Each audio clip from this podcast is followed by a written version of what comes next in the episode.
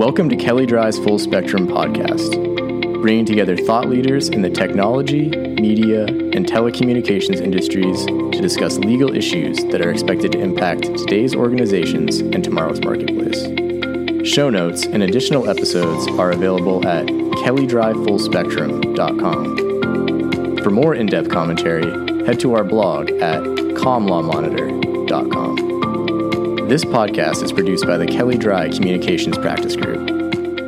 Hello and welcome to Full Spectrum. I'm John Heitmann, Chair of the Communications Practice Group at Kelley Drye. In today's episode, we'll be sizing up the FCC in 2021. I'm fortunate to be joined today by my colleague and partner in the Communications Practice Group, Steve Augustino, and by Dana Wood, who co-chairs our Government Relations Practice Group. And Dana is going to actually uh, lead Steve and I through an interview uh, in which we're going to be talking about the potential implications uh, the election, which is just two weeks away, might have on communications policy. So, welcome, Dana. Thank you, John. The, as you just mentioned, the election is less than two weeks away. There will be changes at the FCC regardless of which party wins the White House. Can you elaborate, Steve? Yes, yes, Dana. Thanks. I'll start first on that. Um, at the FCC, it's sort of institutionally designed to have change right around elections. The Communications Act mandates a three to two split among the commissioners with no more than three members from the president's party. So if the presidential party changes, the FCC naturally is going to change. But in addition to that, there are five staggered terms at the FCC, and that leads to natural opportunities for change because we always have at least one commissioner who is expiring and sometimes one commissioner who's on a holdover. So there are many opportunities to change the personnel with every election. Hey, Steve, I'll jump in here as well. We actually have that scenario right now. We have uh, Commissioner Mike O'Rielly, whose term has expired and his holdover term has expired. And uh, his nomination was withdrawn by the president, and the president has nominated a different uh, Republican and Nathan Simington to take his place. And uh, there'll be confirmation hearings coming up in November for um, Mr. Simington. Uh, but um, it is anything but certain that uh, Nathan Simington will be confirmed at this point. It's rather late in the game, and uh, there is no pairing obvious. Jessica Rosenworcel was also uh, in an expired term, and she is entering her holdover phase, and she uh, gets to stay at the commission uh, until the end of 2021. Uh, she's not yet been renominated by the um, the president, so she, although she would be an obvious pairing with Simington, that nomination hasn't been made. So I think there's plenty of skepticism as to uh, what will happen with the uh, Republican seat that will open up at the FCC, because by law uh, Commissioner O'Rielly now must leave the agency at the end of the year. Uh, and uh, with uh, and, unless Simington is reappointed, actually is uh, confirmed and uh, sworn in, what you'll have is a very interesting situation, regardless of the outcome of the presidential election. you will have a situation where it is perhaps two Democrats and two Republicans, and if Chairman Pai uh, leaves the agency as um, he is um, widely expected to do. He's a very long serving FCC chairman, and I think most people think that um, he is preparing to um, set sail. If he were to leave, um, it would be even a two to one Democratic majority, uh, regardless of the outcome of the election. Uh, with just Commissioner Carr sitting uh, as the sole Republican. So interesting to watch at the agency. Uh, I think chances are fairly good that uh, the agency will be down in numbers, um, down to four or perhaps even three uh, come January. So, the rural digital divide has been a big focus under Chairman Pai, and concerns have only been heightened with COVID, with the need for virtual work, education, and life in general. What's the forecast ahead? John? Yeah, Dana, thanks for that question. Um, I think both parties share a common goal. And uh, so you're likely see the re- rhetoric remain unchanged on bridging the digital divide. And uh, and it is um, you mentioned it's rural digital divide, and uh, certainly that's the most pronounced uh, aspect of the digital divide that has been brought to the fore by the current um, FCC, Republican-controlled FCC, over the past four years. Uh, but there are other aspects of the digital divide which have not uh, drawn as much attention from that um, from the Republican-controlled FCC, and those include uh, the digital divide that exists in urban communities, right, as a result of um, some what some might call redlining. Uh, but um, and also um, uh, the affordability aspect of the digital divide. I think the Democrats, in particular, are more likely to focus on affordability and access to technologies. Uh, digital equity is a term that I think we will hear uh, quite a bit going forward, especially if the Democrats uh, take control of the White House and the FCC. I think it will become a driver of Commission Universal Service uh, Fund policy and perhaps even spectrum policy uh, going forward. And that might mean more emphasis on Lifeline, uh, more emphasis on expanding E-rate outside the school, maybe Wi-Fi and buses, right? Distance learning and tools to solve the homework gap, which has become for many an all day long learning gap, right? And uh, rural telehealth, I think, has been a focus, uh, particularly of Republican Commissioner Brendan Carr. But I think that will continue to be a focus as I think um, the COVID crisis has uh, pushed us beyond uh, the point of no return on telehealth, right? I think um, that was the event uh, that uh, made it happen and uh, removed the skepticism because it was necessary for it to happen. And so now people need to figure out how to make sure that low income populations can continue to access it, and also rural populations because of what has happened with hospitals in rural America. So many have closed. And finally, unlicensed spectrum. Uh, certainly a focus of Commissioner Rosenworcel, and uh, I think it will be a focus of any Democratic uh, FCC chair. Uh, I think for Republicans, newer efforts are likely to continue, like the RDOF, the Rural Digital Opportunity Fund, and certainly the Connected Care pilot program. So, a lot of commonality in um, the desire to solve the digital divide, um, a little broader approach I would expect from the Democrats. And so, um, uh, that is something that I think we can look forward to. I think there's also been plenty of talk about broadband infrastructure spending for several years. Um, but the parties haven't been able to agree upon a number or an approach. Uh, the Biden campaign, frankly, seems to be talking about the idea more than the Trump campaign. Um, Democrats on the Hill also have focused on it more. Uh, you know, the HEROES uh, package of COVID relief that is currently stalled in Capitol Hill includes significant money uh, for broadband build out and um, for accessibility too, um, for broadband funding across the board. So I think um, while it is stalled in Congress at this point in time, I think if the Democrats control the White House and uh, perhaps even the Senate, uh, then you're going to see um, uh, some movement on that front, I would expect. John, I couldn't agree with you more. I was on a call recently with the chairman of the House Transportation Infrastructure Committee, Peter DeFazio, and he elaborated that he had been in consultation with the Biden campaign and he has been encouraged to have a bill infrastructure bill ready for floor consideration as soon as February. And in discussing how broad that bill was, he specifically mentioned broadband, many of the issues you just focused on, the grid. I was on a call earlier this week with uh, Energy and Commerce Democrat, and exactly like you said, she also focused on kind of some of the issues hitting urban America, specifically on the education side. So I anticipate early action um, next year in terms of funding. Dana, I was going to add in. Um, it'll be interesting to see what uh, if there is a Biden presidency, what the first hundred days looks like uh, in terms of telecom and tech policy, and the things that uh, catch uh, and sort of uh, begin to move on Capitol Hill.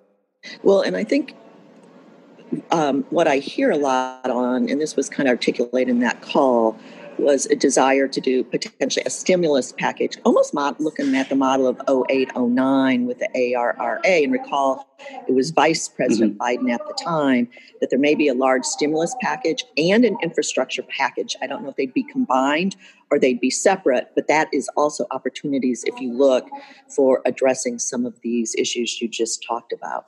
But another issue we hear a lot about is the race to 5G. What can we expect in that area? Steve?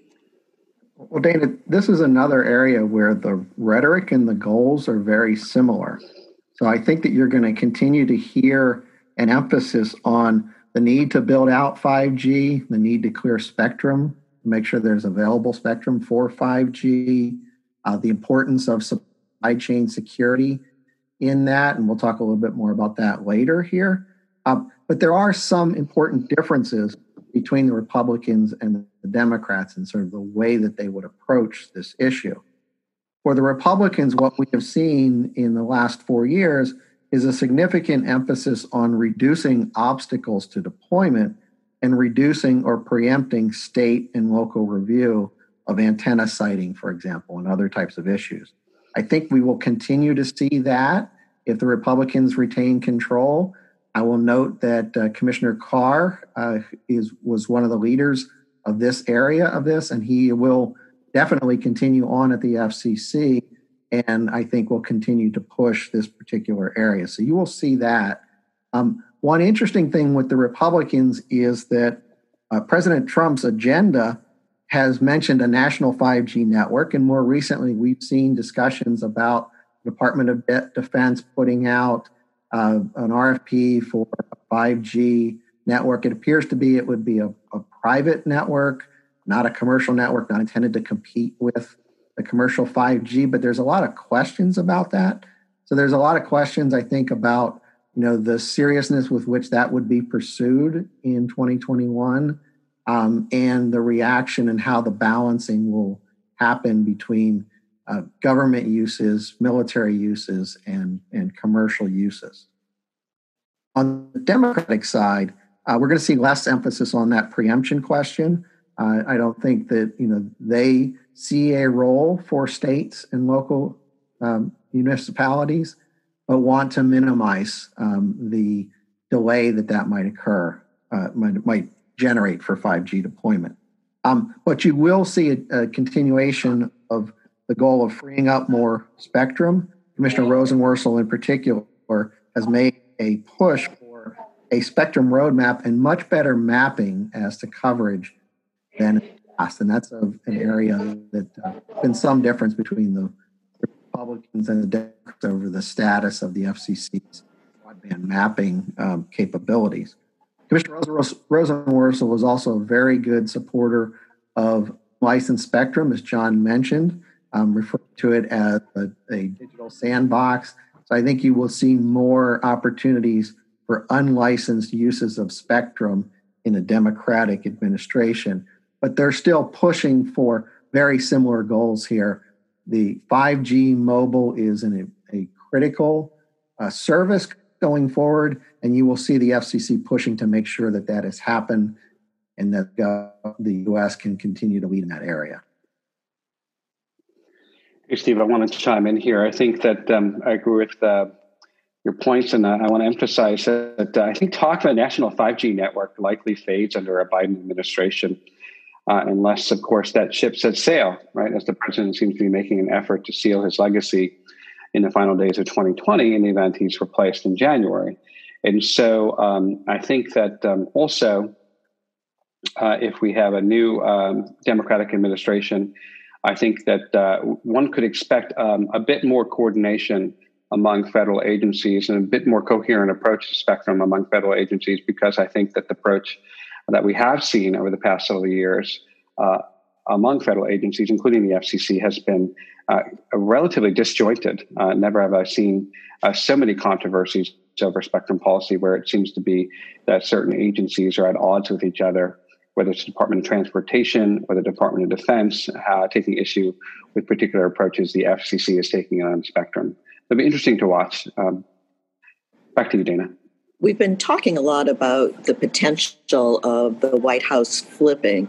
If that happened, what is what areas do you see the biggest differences between the Biden administration and the current Trump administration? John? Thanks, Dana. I think uh, that if the administration flips and the FCC flips to Democratic control, you will see uh, net neutrality once again uh, take hold and debates around net neutrality and digital equity, broadband privacy. All those things are uh, part and parcel of each other. And I think that will be something that is front and center at the agency. Uh, and uh, I think that will be interesting to watch for sure. Uh, it'll be not the first time the agency's been through it, not the first time the agency sort of has flipped its approach. And I think people would expect the agency to flip its approach once again. But I wonder whether uh, there'll be an effort to try and resolve the issue once and for all with an enduring resolution. It might involve Congress, frankly. Uh, and then again, if the Democrats control uh, the Senate, the House, and the White House, a solution that involves Congress becomes more tenable. Uh, and so that'll be very interesting to watch. Network security is another thing I think I would call out and watch. This issue about network security and supply chain sustainability is something uh, that I don't think that there's a whole lot of daylight between the parties on. I think both the Democrats and Republicans have taken the issue seriously, and I think you can expect more work to be done by the FCC in this area. Uh, it was very interesting. I think uh, four years ago, the FCC had signaled it was sort of stepping out of the cybersecurity game, uh, but it had never fully stepped back out of it. Um, it just had uh, placed less of a focus on it, perhaps, and uh, maybe uh, made the issue a little less high profile for the agency. But I think that the issue becomes a more high, high profile um, issue at the agency, especially uh, if during the election, in the wake of the election, uh, we have um, you know continue to hear stories of, um, of foreign adversaries inf- infiltrating our communications networks to influence the uh, result of elections. Uh, I also think um, administration change, Dana, could mean a, a different approach to Section 230. And so 230, of course, is uh, some people call it the, uh, the foundation upon which our internet economy has been built. Uh, and so there's a lot of debate about um, Section 230, and it's become quite partisan. But there is a, um, a, fair amount of uh, consensus uh, across the parties that uh, 230 deserves a closer look. and the question is whether the FCC itself has any authority to adopt rules under Section 230. I think the Democrats have made clear that they don't think it currently does as the uh, as the statute is written. Uh, Commissioner Mike O'Rielly, I think, made that clear, and uh, perhaps lost his uh, nomination um, because of that.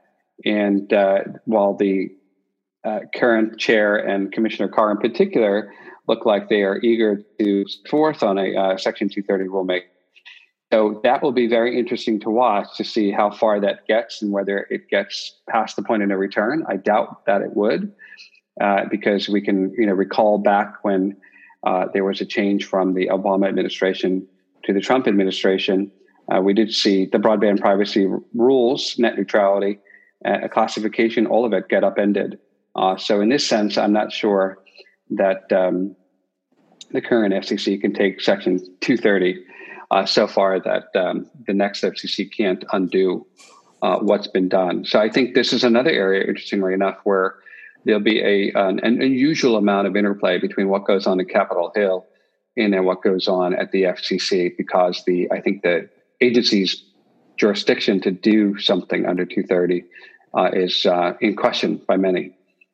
Steve, would you want to elaborate on enforcement be under a Biden administration?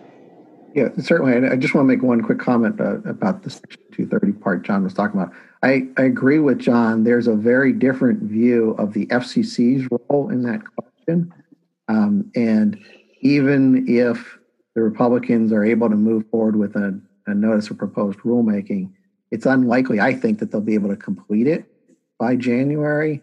And even if they do complete it, as John, as you noticed, um, you know, congressional rescission is is a possibility there. So there's a big difference at the FCC on Section 230.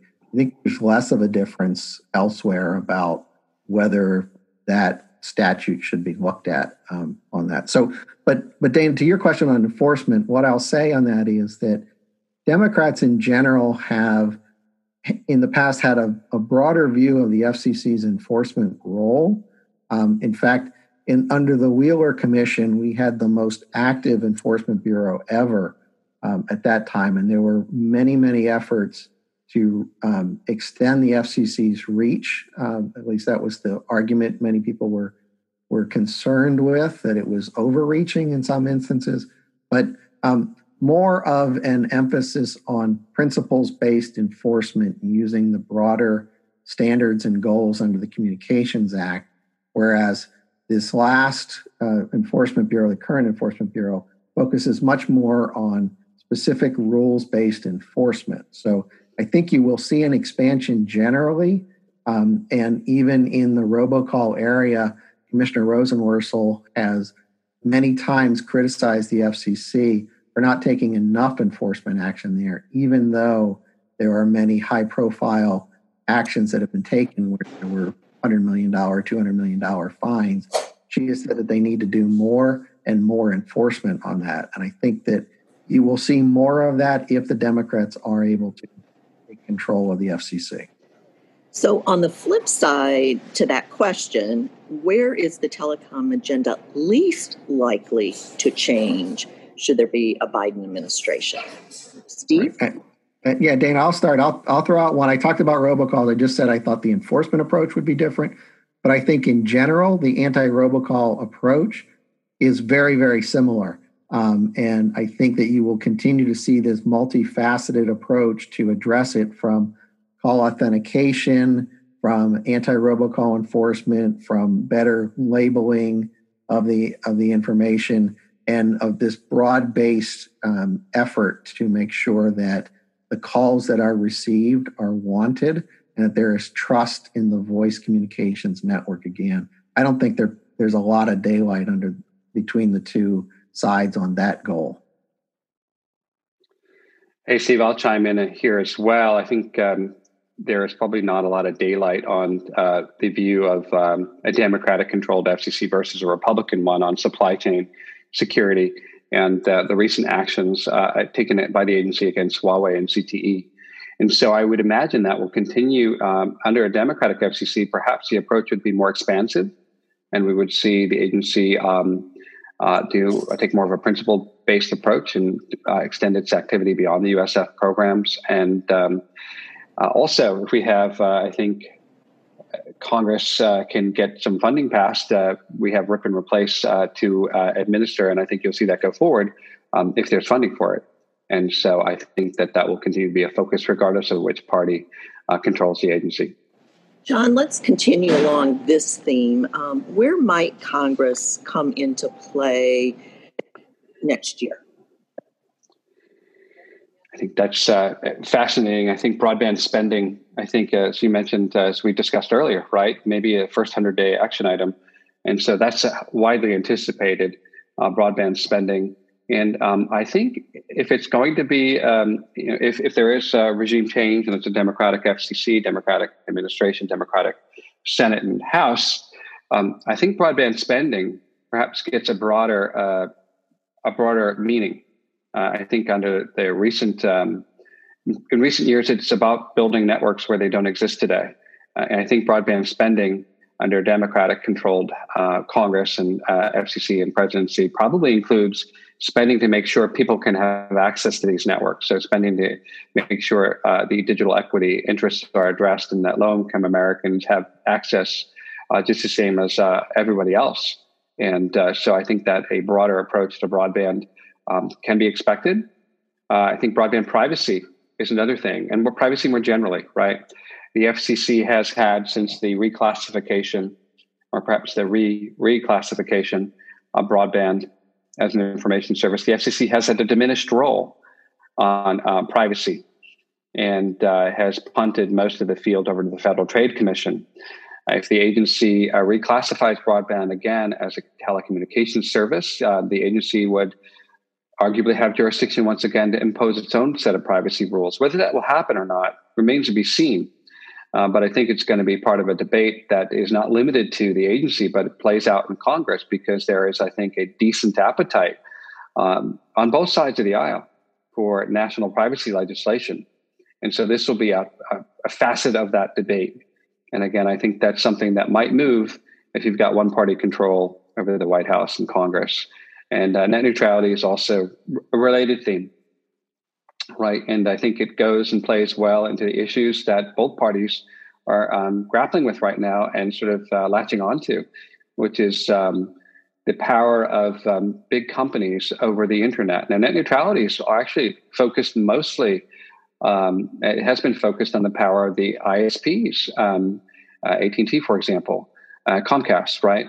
On the power they have as gatekeepers to the internet. So it's a little bit of a different approach, right? It's a little bit of a different issue than that that has sort of caught fire in recent days, where the um, the focus has been largely on um, Google, for example, or Amazon. So I think those are areas that I think will be very fluid and will involve a, a decent mix of uh, interplay between Congress and the FCC, and uh, with respect to privacy, certainly, and uh, internet, the Federal Trade Commission as well. Steve, your thoughts on issues that Congress would come into play next year in Congress? Yeah, I'll add a couple more things on that. Um, is the in the area of E-rate, uh, the the biggest asks right now before the FCC are deal with expanding E-rate's coverage, uh, particularly to providing broadband support outside of the school campus, whether it's Wi-Fi on buses or hotspots to address the homework gap. And I think Congress's impact on that is going to be significant next year, particularly if there is a change in in control. Um, I think it will be easier to gather a consensus on that. I think they'll definitely be looking for Congress to define a little bit more of the limits of where that kind of E-rate spending goes to address digital divide, equity issues, things that, that John has mentioned earlier. Um, a second one I'll point out, and this one is a little bit contingent upon what happened Supreme Court with the Facebook case, but the question of an auto dialer and TCPA reform could very well be pushed into Congress's hands. And um, that has been something that Chairman Pai has avoided addressing despite dealing with all these other robocall issues and despite dissenting in 2015 on the FCC's expansive definition of auto dialers. He has not taken action on that. So I think there really is a, an expectation that Congress is going to need to clarify and determine how to update the 1991 law and whether and to address current technologies. And then lastly, while there's a big difference at the FCC, um, I think there is broader agreement that with addressing Section 230 issues and the role of big tech, um, that that needs to be a legislative solution. And I don't know if there's enough consensus out there for something to happen. I suspect there probably isn't yet. But I think there would be a, a lot of the Section 230 debate would shift to Congress instead of the FCC. I'll elaborate a little bit in terms of the spending that we've talked a lot about this morning. Um, we're operating, as you know, under a continuing resolution which funds the government until December 11th. So when we get to the lame duck in December, there will either be an extension to buy more time to resolve the differences between the House or the Senate, or they will come to a consensus. I heard from an appropriator the other day that they she is arguing a cardinal in the House that she thinks they ought to the Democrats should they take all three chambers and that's what we're talking about now that the Democrats come up with a consensus between the House and Senate appropriators so they would be in a position to move quickly maybe even right after the inauguration to get government funding back on course so they don't run into the Biden administration in terms of what his their priorities would be. So under this scenario and a little bit what I articulated earlier, the elections in 2 weeks we'll see the results um, in November, December they'll deal with the continuing resolution. You get the inauguration early January, a potential resolution January, February, and then maybe a, stimulus package or more spending um, in infrastructure package in February. So it's going to be very active time on many of these issues we've talked about today. So for my last question, I'll let you both speculate a little bit who is most likely to take the chair position in 2021? And you can have one Democrat and one Republican. Steve? Okay, I'll start first. You know, there on the Democratic side, there are, are several leading contenders that are discussed a lot. Um, current Commissioner Rosenworcel and uh, former uh, Commissioner, former interim chair Clyburn. Um, but to me, you know, I am am cognizant of the fact that the Democrats almost always seem to pick somebody from the outside, you know, um, an unexpected person, Hundt, uh, Reed Hundt, or Chairman Genachowski, or even Chairman Wheeler to some extent. So um, I'm not going to give you a name, Dana, but I'm taking the field in, over the favorites on the Democratic side.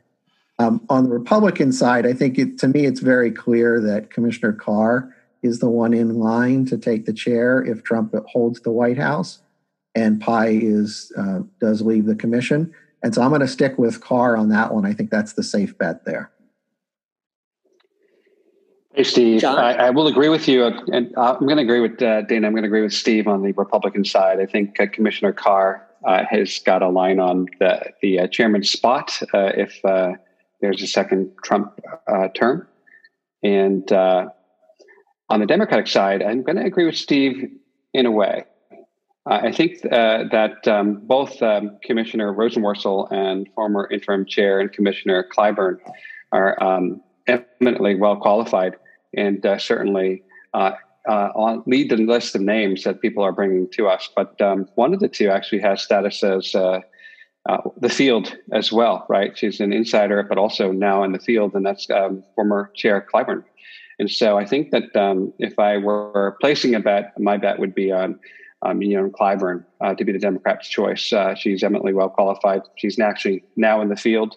And so I would um, not be surprised if she was returned to the FCC as uh, chair um, but that being said, I wouldn't be surprised if it was Commissioner Rosenworcel and uh, any number of people who are advising the Biden team right now on the Democratic side are also uh, good candidates uh, to come to the agency, whether as commissioner or chair. So it's going to be, you're going to see some new names um, for sure um, in the pipeline.